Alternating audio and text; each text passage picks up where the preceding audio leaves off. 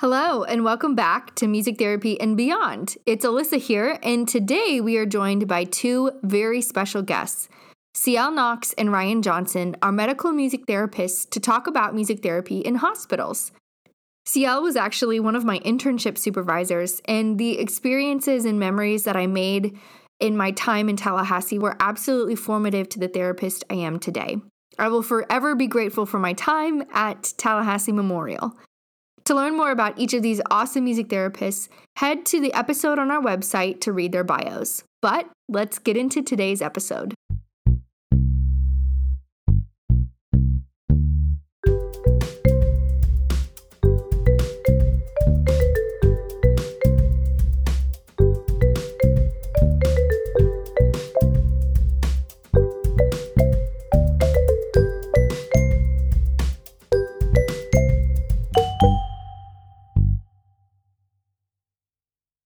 Well, Ryan and Ciel, thank you so much for joining us on the podcast today.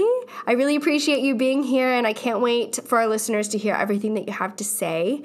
Um, I'm going to turn it over to you guys to introduce where you are talking from. Um, Ciel, let's start with you. Tell us who you are and uh, a little bit about your clinical background and how we got here. Yeah, sounds great. Thank you so much, Alyssa. Thank you for having us.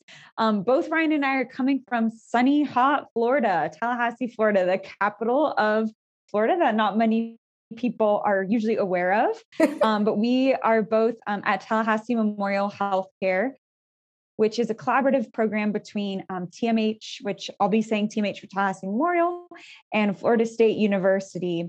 So, a little bit about me I did graduate from Florida State University as a two timer. Um, I got my bachelor's in psychology, master's in music therapy. Um, I've been a board certified music therapist for six, going on seven years now, which is kind of crazy to think about.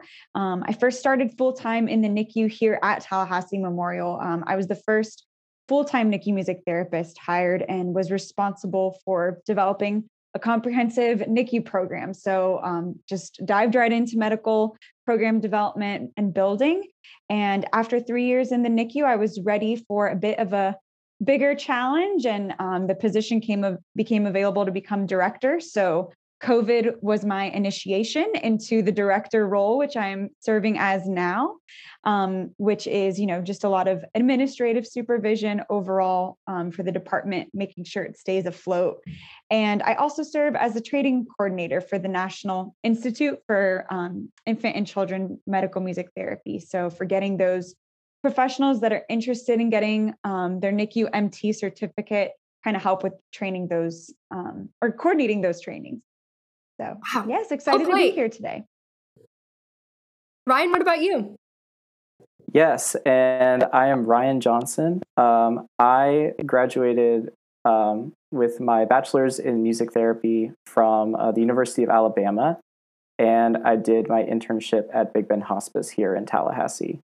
Um, then I worked as a behavioral health music therapist over at Florida State Hospital for about two and a half years before um, a job at TMH opened up and I got it. And I actually um, just got my master's degree from Florida State University last semester. Congratulations! So thank you. Thank you. I'm super excited to not be working full time and being a part time student as well. Yes. so now I can just be a full time um, music therapist, and that's great. Um, and I've been working as a music therapist now for about four and a half years or so. And um, currently, I am uh, TMH's music therapy internship director. So I'm responsible for all the administrative things related to internship and molding the the minds of future music therapists and all that kinds of stuff. Um, and I also work at our main hospital, and in addition to that, our rehabilitation center as well. Wow! So between the two of you, you pretty much got it all covered. I love it. We'd like to think so. right. Yeah. right.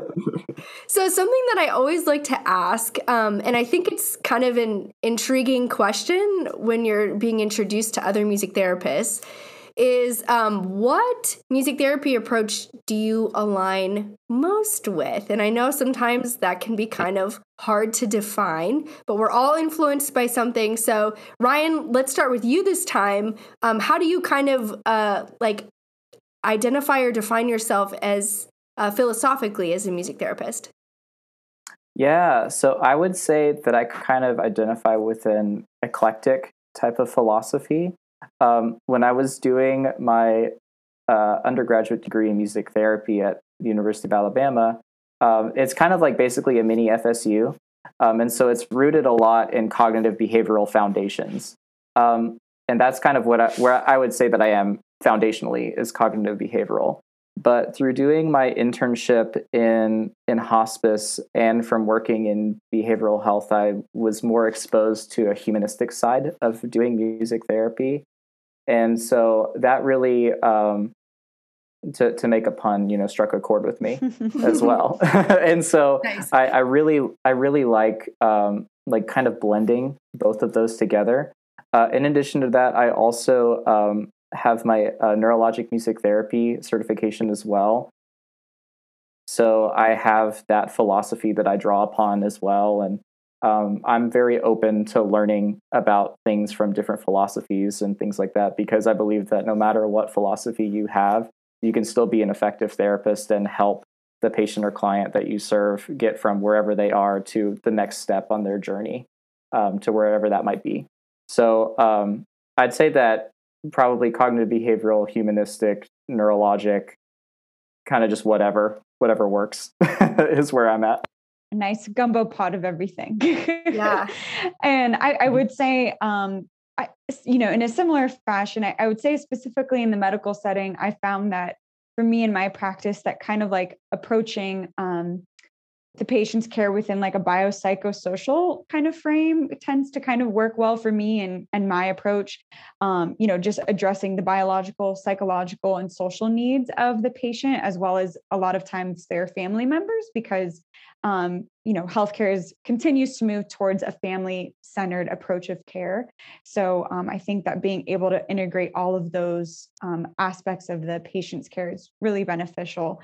Um, and within that you know, kind of addressing the biological standpoint, sometimes my lens is a little bit focused on like trauma informed care um, and kind of because typically all hospital related events have some sort of trauma involved with them. Absolutely. Um, and then for that psychological aspect, bringing a little bit of what Ryan mentioned, like that humanistic approach. Um, and also um, just like social framework, also thinking about cognitive behavioral um, techniques. So, also a little bit of a blend with the overarching umbrella of biopsychosocial, I would say. Um, and I feel like that's worked well for me within the medical model. It kind of complements each other well. Absolutely. Now, one area specifically, um, this segues perfectly into um, where I really saw that biopsychosocial play out in your work um, was when you were training me in the NICU, which yes. is um, which was such an awesome experience. But um, that is an opportunity, a really unique opportunity within medical music therapy, where you get to work with the family in a very, very intimate way. Mm-hmm. So, if you could kind of speak to that work and the goals that you were addressing in the NICU, um, and just kind of talk about that a little bit. Definitely. So, as you said, Alyssa, the NICU is a really unique population. Um, within the NICU, we have really specific goals that we're targeting, as well as a very methodical way of approaching those goals, which in a lot of other areas, we don't typically see that because that wouldn't work. if we came right. in with a plan and stuck to that plan, we would probably not be very effective therapists.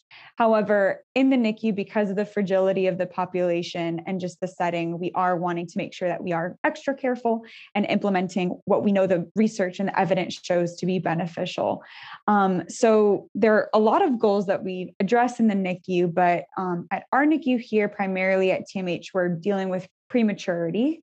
Um, and every preterm infant is born with um, immature neurologic systems. And on top of those immature neurologic systems is that trauma that I kind of talked about. So painful stimuli, noxious stimuli, um, things that are not normal to an infant's environment. So, comparing from in utero to out of utero, very, very different environments.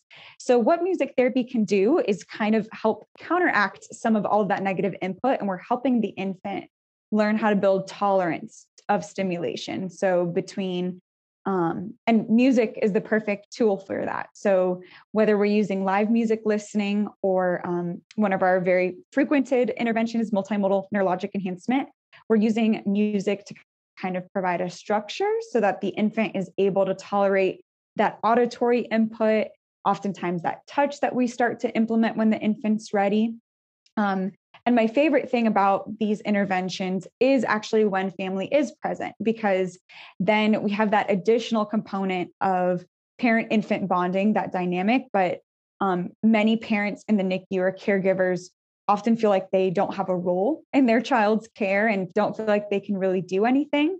But and when we give them the role, Yes, yeah, definitely. I know, Alyssa, that you you definitely saw that and got to work with the parents like firsthand and see just how meaningful it was for them to be able to engage with their infant in a, in a different way, in a way that they felt was safe, comforting, and also developmentally appropriate. Yeah. Um, so that is some of the big ways. And then um, I know most most music therapists have probably heard of the PAL, and even those that are not music therapists may have heard of the pacifier activated lullaby before. And once our infants are a little bit older, so they're around that you know 34 week gestational age, um, then we can start working on some non nutritive sucking. Um, and this was a device, a medical piece of equipment that was um, created by Dr. Jayne Standley uh, with the um, conjunction of Florida State and TMH um, that she was able to create that. And it's basically a consistent feedback loop that the device provides when the infant sucks a certain strength and um, a certain number of times. They're provided with music um, to kind of re encourage that coordination um, that they'll need for feeding by bottle or by breast later on. So that is a you know overview of of the much that we do in the NICU, but there's so much more that goes into it than that. Absolutely, and I think um, not only the research that has come out of that work, particularly from FSU, um, is mm-hmm. incredible. Um, but also just seeing it firsthand, that is some really, really rewarding um, a really rewarding uh, component that music therapy brings to hospital care. But I love that you mentioned trauma informed because I think um, sometimes medical music therapy can kind of get a bad rap for not mm-hmm. being very trauma informed. And that's obviously something that we are continuing to learn and develop in our field. Um, but I want to ask you, Ryan, a little bit about that because another area where that comes up a lot is in rehab right? People are there for a long time yeah. potentially. Um, they may never leave or get to go back home. And so um, you also get to see families there sometimes too. But if you mm-hmm. could just speak a little bit to the kind of work that you're doing in the rehab center um, with individuals, are you doing groups, um, co treatment? What does that look like for you? Yeah, absolutely. So the way that I like to see um, my work over at the rehabilitation is kind of in um, three separate parts. Um, so we're not doing any groups right now, but hopefully we'll get those started up. You know, they got canceled because of COVID and everything like of that. Of course. Um, but I like to see um, my work in the rehab as kind of like the first part is just kind of like inpatient individual sessions um, where it looks very similar to medical music therapy in the way that I go into a patient's room and perhaps um, I'm working on whatever immediate needs are there at the time that I go to see the patient, whether that's, you know, pain reduction, relaxation, mood elevation, you know, coping skills counseling, like those sorts of target areas are kind of one aspect of my care. Um, the next aspect is inpatient co-treating, um, which I love to do, and um, I'll co-treat in particular with physical therapy and occupational therapy um, to help with um, just enhance their therapy overall. Um, I have worked on different sorts of speech goals, like within that placement as well, but I more commonly work with the physical therapist and occupational therapist in the inpatient setting at this time. Um, and then the third area as well that I've, we actually just started doing more of as of a few months ago is uh, co-treating with outpatient therapy as well. That's so great. there, I yeah, I co-treat with physical therapy, occupational therapy, and speech therapy in the outpatient setting as well. Um, and so that's kind of how I see my my treatment over in the the rehabilitation centers. It's just uh, a, a nice blend of everything medical music therapy related and rehabilitation as well. Yeah, very cool. Now, um, do you find that for inpatient versus outpatient, your approach to therapy looks different? Obviously, with inpatient, they're there all the time versus outpatient. I'm just curious, do you ever get to do like more um more long-term therapy goals or projects like songwriting or recording or things like that for maybe inpatient? Yeah, absolutely. And of course, it's entirely dependent on the, the patient and their needs as well. So, um, for example, there's a patient that's been with us for, I want to say probably about like a month or a month and a half or so, and she has very high pain and very high anxiety. So, a lot of what I do in her sessions is using music to address those pain, that pain and that anxiety when I can, and perhaps even you know teaching coping skills for helping when she feels those you know that kind of way.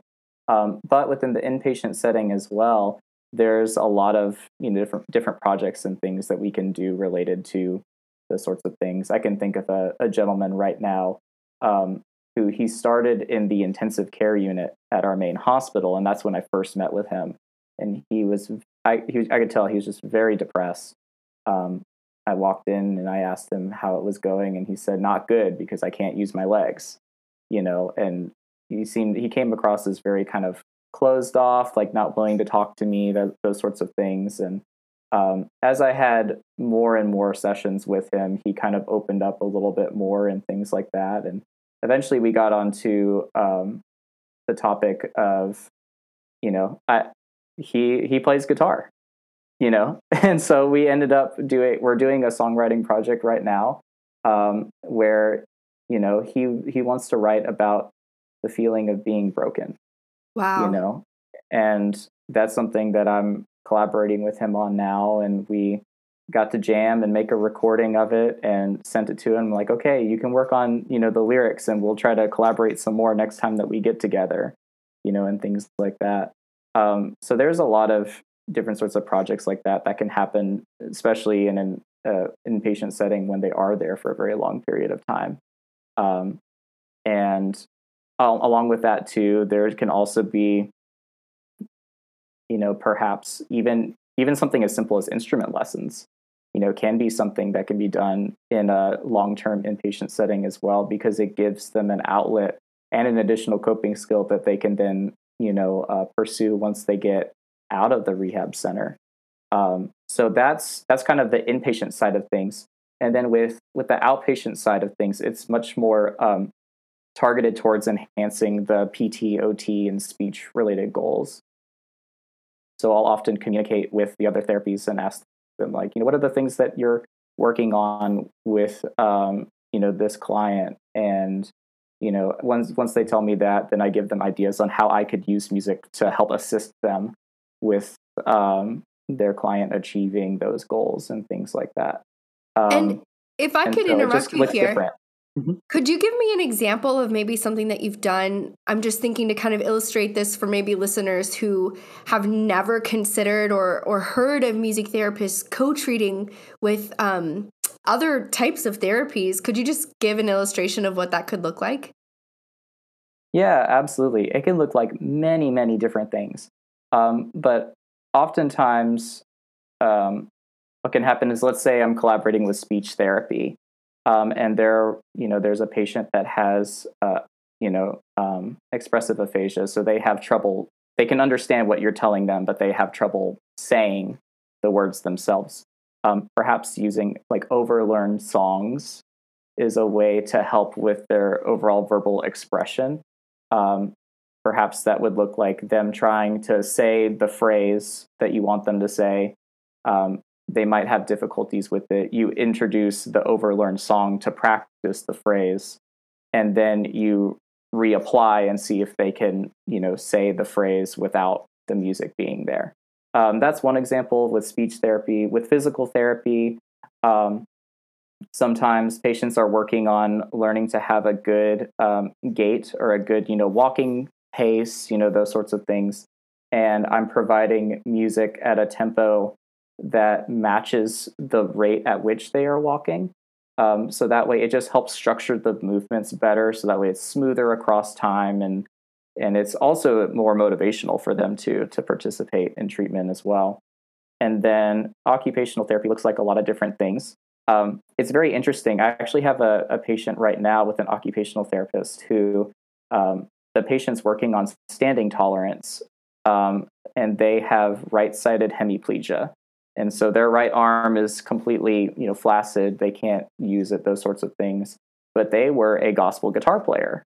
Um, and so to motivate him to participate in treatment um, he's working on playing guitar with one hand while standing up and improving his standing tolerance in that kind of way.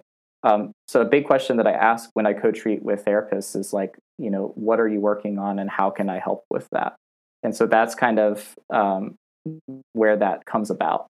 Absolutely. And can I just say like wow, that's so cool. I get chills like that um that rehab work is just well, I'm fascinated by literally everything, but I just think it's so cool and there's some really great research on like decreased level of pain perception when music therapists are co-treating with occupational mm-hmm. and physical therapists and exactly what you're describing how much more motivating I was going to say that happens all the time too. In yeah. the, in the inpatient setting, in particular, with working with physical therapists, oftentimes patients are in a lot of pain and in a lot of anxiety during those sessions. And so, um, in those sessions, I take what what I call not like a neurologic music therapy approach, but a traditional music therapy approach. Um, in you know providing patient preferred music to help with pain management, anxiety management, you know, um, those sorts of things, and tailoring the musical stimuli to try to help, you know, decrease that pain or decrease that anxiety in that sort of way.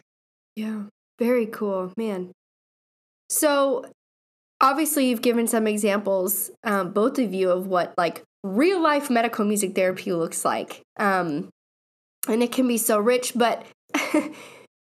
when I have told people that I did my internship in a hospital, or I'm sure you've heard this before when you tell them like where you work or the kind of work that you do in the grocery store, they say something along the lines of, um, oh, so you like play music for people when they're like feeling sad, right? And it's like, well, um, so like what is your elevator pitch for medical music therapy in a hospital setting? Yeah, it's funny that you say that, Alyssa, because we actually have a whiteboard in our office that we write down our favorite quotes of what people say. Um, some of everything of like, you know, the minstrels are here, play free bird, you know, all, all, all of the the different yeah. ones that are out there. I'm sure there's a lot of other common ones. Sure. But um my favorite way to to educate on music therapy, if the time allows is honestly inviting the person to come with me and, and, tag along and, and see it. So if that's an option, that's kind of the route, route that I always go to because I think it speaks for itself. And seeing is believing in music yes. therapy. um, so if that's an option, so if the nurse is like, oh, you want to work with them to decrease their agitation, how? I'll be like, come, come along, like, you know, join me for a session.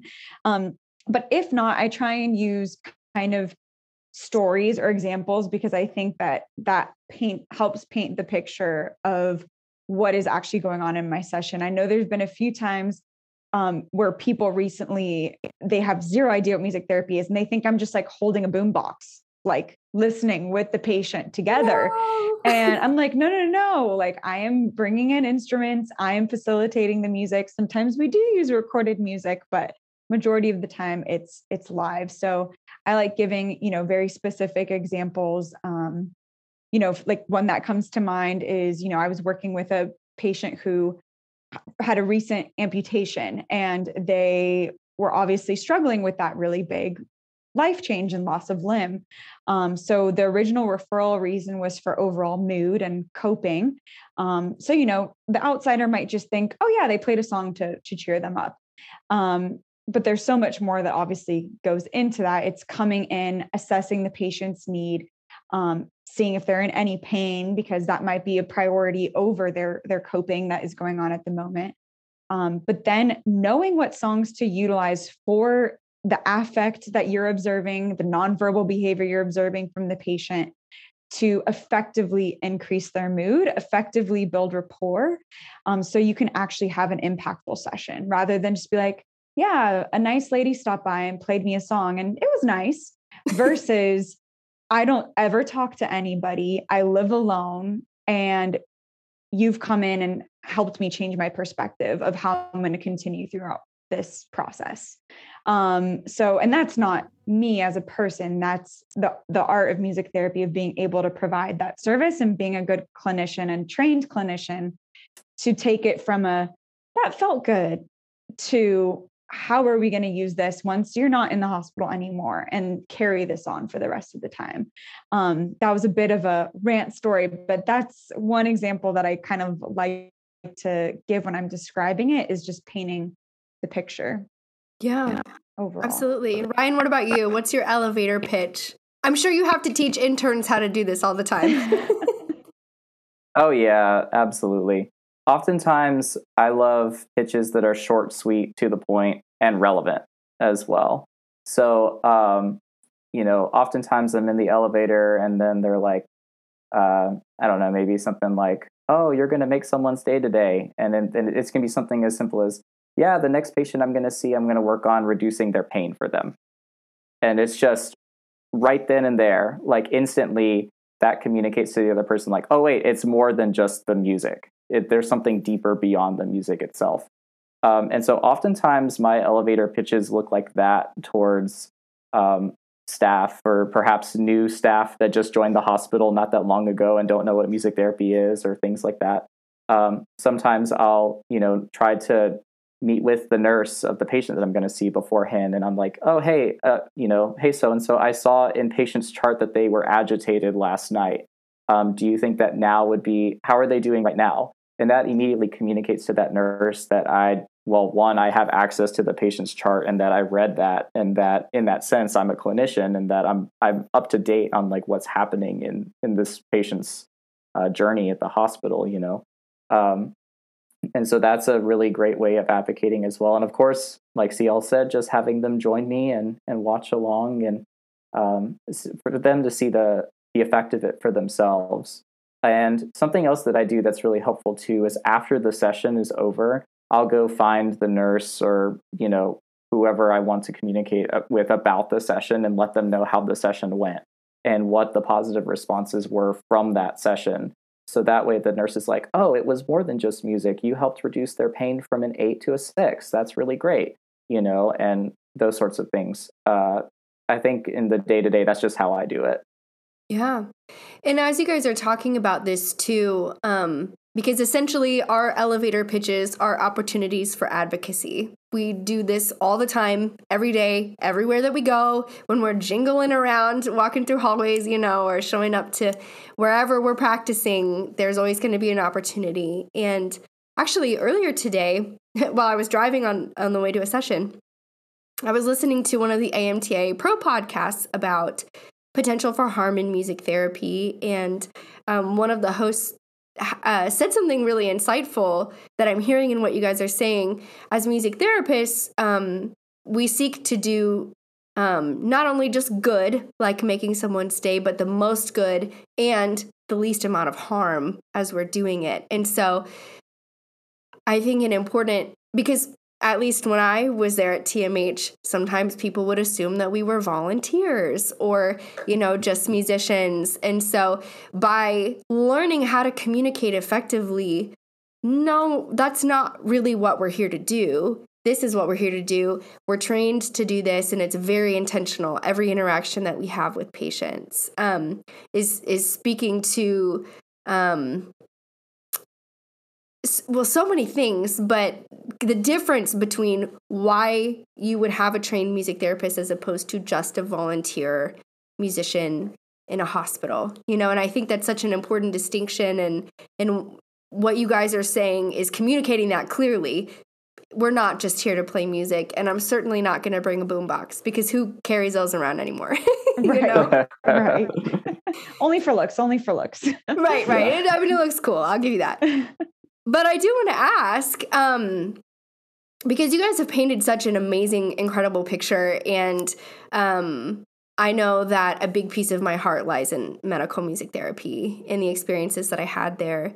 But there are also undoubtedly challenges, um, not only clinically, but also personally and as the clinician, right, in your practice. So, um, what are some of the challenges of being a music therapist in a medical setting, and how do you deal with that? Ryan, are there any that you want to share first? Yeah, sure, absolutely. Um, I'd say that there are a lot of challenges to to medical music therapy, um, and I feel very fortunate that as I've been here for the past two and a half years, I've grown a lot in like how to navigate those challenges and and different sorts of things like that. Um, a big challenge that happens all the time that we've just talked about is advocacy and you know education and other um, professionals you know seeing the value and the effect of what we do. Um, and i think that's just a part of the way the field is right now. Um, and that's and and we just have to keep doing our due diligence to just keep providing that education and advocacy. Um, one of the challenges as well with being a medical music therapist is the adaptability aspect of it. Um, you know, one moment I'm seeing a 21 year old gunshot wound victim to a 87 year old who, um, you know, has um, like atrial fibrillation or you know different sorts of things like that. Um, so adaptability is is a very it can be a very challenging thing in the medical environment um, and then also the the stories that you you know come across when you meet these different patients too can be just very um, you know heart wrenching as well. Um, i recently well my daughter actually just turned two as of last week. Aww. and so for me it's it's very hard. Yeah it, it's very hard for me to um, you know see um, you know perhaps parents that have shared that you know their their children have passed away or like you know and that they they feel that grief and that loss. Um, and there's a lot of of stories and things that are just very uh, they can really wear on you as well. Um, and the way that i navigate through those is through very healthy, you know, work life boundaries, self care, um, and for me, knowing that although I'm in this um, in this time in, in the patient and family's lives that's very dark and you know with a lot of um, perhaps uncertainty or fear or things like that that even me just coming in and bringing music to them is something that's kind of like a light in that darkness. And it's very meaningful and something that I'm thankful that I get to be a part of every day. Yeah. I think Brian hit a lot of, you know, similar things I would say. I would say specifically in the medical setting, I think all healthcare systems have struggled a lot since COVID. So just overall morale of the organization in general, um, TMH is a great place to work, but just the the the wear and the wear and tear that colleagues have gone through, um, you know, it's just kind of finding a, little bit extra to be able to refuel them. Um, and obviously, most of the time, music therapist is never really getting refueled, right? You know, but we are looking out for the other to um, because we know that if if we help refuel that nurse, that that will ultimately benefit the patient as well. Ripples. Mm-hmm. So um, Yes, exactly. And you know, there's been a ton of staff turnover everywhere, shortages of, of jobs and everything. So I just think that within healthcare, it's just a tough, it's a tough place to be right now. But um, on the flip side of that, I think that our our field can bring a lot of good, but it's only if we implement that good self-care. Because if we're burnout, helping burnout people, it's just not really gonna go anywhere good. Um, so definitely with those hard situations like Ryan was saying and I find for myself that the hard situations change based off of seasons of life. If I've am experiencing something, you know, you have to be careful of that counter transference or just things that you're going to be more sensitive to based off of what's going on in your personal life. And that is a, a total human thing. Um, so I think it's really important to be self reflective, to check in with yourself, to make sure that um, you are you are your best self so that you can help your the patients and the families get to the level of their best self possible during that time but um, i really think that ryan hit on on a lot of what we see day in and day out that can be challenging and, and repertoire of... yeah absolutely. And um, one of the things that makes me really thankful to be here at tmh is that we have a, a large team of music therapists that work here as well. Um, you know, I don't mind sharing that um, it was less than a year ago that actually my dad had passed from COVID. And so for a while, when when I came back to work, um, I was like, hey, you know, I'm not sure how I feel about working with patients that are on BiPAP because my dad was on a BiPAP and I saw him, you know, um, you know, struggling with that and things like that. So I feel very fortunate that in that time, you know, the other my my coworkers were able to step in and you know help me in that time and then um, now i can you know proudly say that i can work with patients with BiPAP and it's okay. Um, and so i just feel very grateful too for for the team and the people that i get to work with every day like Ciel that's right. Yeah i mean music therapists are not meant to be islands right? And we I mean, it's been said many times in many ways, we work best on a team. Um, especially within a medical setting when you're getting to collaborate and work integratively with the different departments and different types of professionals i really think you get to see music therapy shine and really like meet its full potential um, but of course also as a music therapist having your allies and your support system of of like-minded professionals is is huge. Um, I had a similar experience when I was actually in internship.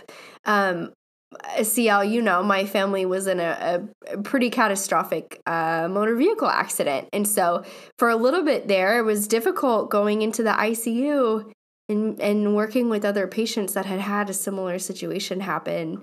Um, and so, like, learning how to manage um, the like because you can't ever remove yourself and you can't um, fully compartmentalize, but you have to know how to put it away and when to put it away. And so that was a valuable lesson that I learned, thankfully, at the very, very beginning of my career that has truly carried with me. Now I'm working in private practice.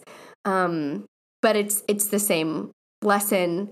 But of course, being in a large hospital, you're going to come in contact with a lot of different types of people. So the chances of seeing yourself or your situation in somebody else's are very high, which, when wielded well, makes you a great clinician. And your your empathy can really shine through. And Ryan, thank you for sharing that. That's a really difficult but beautiful example of how now you can pass that that on um, and let that inform your work in in a really beautiful way. But um, yeah, and when it's when it's appropriate, I I do share that personal, authentic self disclosure with patients as well. You know, not not so that it becomes about me or anything like that at all, but right. just as a way for me to further connect with the the family in particular that I may be talking with, or the patient that I'm talking to, or things like that. Um, yeah, I think. And so it's it's definitely helpful. Yeah, I think um, like you said at the beginning, Ciel, or I don't remember which one of you said it, that in um, in every story in the hospital, there's like some level of trauma, and I think hospitals in particular are a um, a place that are ripe for connection. And when you are not able to find that connection as a patient, that can be really difficult, and that can make your journey harder and more painful and more um, dark. But being able to connect with people in that authentic way is truly um, a light and that even goes beyond music therapy. That could be for any any health professional.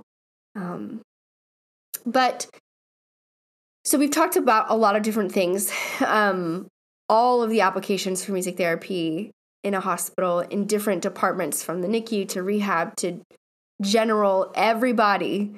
Um, what would each of you give as advice to a music therapist who is maybe going to be stepping into a job at a hospital or considering stepping into medical music therapy work in a hospital setting? Yeah, I think, you know, we work a lot with students. So these are conversations that we have pretty regularly. And I know yeah. so we probably had some similar ones. And um, because it's it's not for the faint of heart. Um, but you know, then again, like work in general is not for the faint of heart. Every job is going to have its pros and cons. And um, I think just being realistic in that way, just knowing that no matter what you do, there are going to be challenges and knowing that that's okay. Um, but for medical music therapy specifically, um, I think I always advise students to kind of write down like where do they find fulfillment? Because if it's with the scheduled sessions that they know what's going to happen and can have a, a hand on, you know, how it's going to play out, this is probably not the place for you because um, you know, I, I, joke, but on one of our interns' first days, we, you know, we went up and somebody passed out in the hallway, and then we saw a patient that threw something out the, you know, it was just complete chaos. And I was like, well, TMH is initiating you very quickly into Welcome. this process. yeah. So I think just knowing yourself and what what your needs and preferences are, and then that goes for any job because if you are not quite sure, then you're just going to have a harder time you know persevering and getting through the, the day to day um but definitely having a good self-care plan in place um, the sooner that you can build those professional and personal work-life boundaries the better off you're going to be learning when to say yes learning when to say no um, and i think the last piece that i'll that i'll give is just um, whenever you do something for the first time, and I steal this from Brene Brown, but whenever you do something for the first time, it's not going to be easy. So, your first job, your first session alone, your first time um, using piano in a session, it's going to feel uncomfortable, and that's okay that means that your music therapy muscles are growing and you're growing stronger and going to be a stronger clinician on the other side. But just as when you work out and you run when you haven't for a long time, it's going to be a little uncomfortable. It hurts a little. So just settling it or sometimes a lot. but um yeah, just just knowing that that is a normal part of the process and um having your networks to be able to bounce ideas off of and get support and mentorship on, on how to navigate through some of those like more challenging times. And then if like time passes and it doesn't get any better, then reassessing and reevaluating who you are and wh- why this discomfort is continuing to happen. Because um, we don't want burnout. We need we need our music therapist out there. So um, stick with it. Yeah. Yes, exactly. yeah. It's a it's a tough question because I think that there's um, I think there's there are so many things that go go to mind, but I absolutely love what what has said. Um, finding out well, one like is it something that you actually want to pursue? You know, are you okay with the constantly changing environment? Are you okay with um, you know having to you know provide some of that advocacy and that education from time to time? You know those sorts of things. That's uh that's just a solid foundational answer, and I love that. Um, what I would say, as far as perhaps advice that I that I would give for someone wanting to go into medical music therapy, would be um, if it's what you want to do, just embrace the chaos. Like just just embrace it. You know, make, make it um, something that is uh, perhaps have the perspective of like variety is the spice of life. You know, just just something very spicy to like sometimes. Um, yes, very spicy. Yeah, yeah. Um, but also knowing too that um, you know just knowing that there there are good days, there are not so good days. There there are sessions that go extremely well and beautifully, and some sessions where you feel like you didn't really do that much. But at the end of the day, you are somebody who went in and brought music into somebody's life who was having a really difficult and hard time. And for some patients, like you may not see that impact, but you know, I believe that for the patient, that's still something that made that, ex, you know, their experience at the hospital at least just a little bit better. Um, you know, so just trusting in that, that no matter what kind of day you're having, you're still making a difference, you know. Um, and then, of course, looking into, you know, research or textbooks on medical music therapy and what that looks like and what those things have to say. And, um, and uh, repertoire as well. this is a big one. Um, one thing too that that I would recommend as well is kind of like if you start working at a medical setting, like find the people who who are what we call the music therapy champions.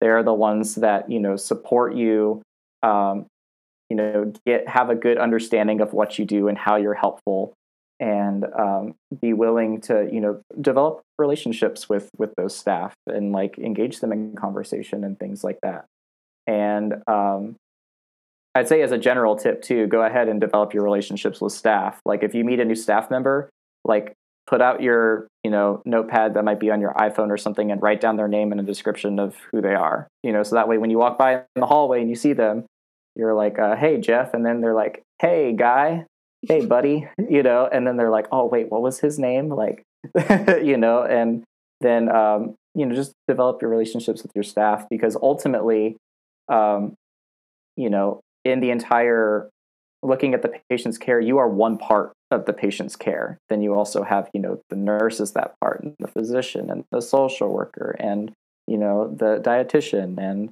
you know just everybody you know is a part of that patient care so working as like a as a team as well as something I'd recommend too. Yeah. And um, on a logistical level too, those are the people that will be giving referrals, right? Like those are yeah. the people that are going to be yeah. calling you like, "Hey, I have this patient, we need music therapy." And you're like, "Yes."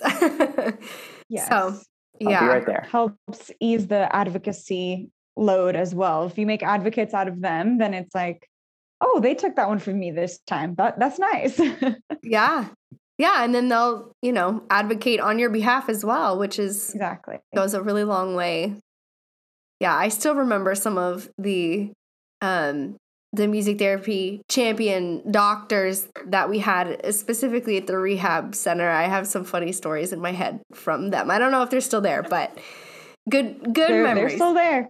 okay, there you go. yep. I'm sure there are embarrassing videos of me performing Old Town Road still circulating somewhere around. I'll be sure to ask about it next time I see you. Oh yeah, it was um that was a funny day. But anywho, well, I think that pretty much wraps up about everything that we could touch on in one conversation because there's truly just such um rich experience that you guys bring to the conversation and and um, so much wisdom and and just things to learn from both of you. So I thank you very much for your time and your sharing and um, yeah, just thank you guys so much. You're both doing amazing, amazing work. Of course. Thank you for having us, Alyssa. It's fun to to talk about what we do every day and just this is a way a way of advocacy too and um you know it really mm-hmm. just highlights just some of the the things that are great about being a medical music therapist so it's awesome yeah, yeah. well said thank you so much for having us and this is my first podcast ever so now i can check that off the list of things to do. So you can add it so to your resume. yeah. That's right. Yeah sure. That's awesome. For show notes and resources in today's episode and all episodes, head to our website, musictherapyandbeyond.com. Reach out to us at musictherapyandbeyond at gmail.com and follow us on social media to stay up to date on all the content and announcements. We'll see you next time.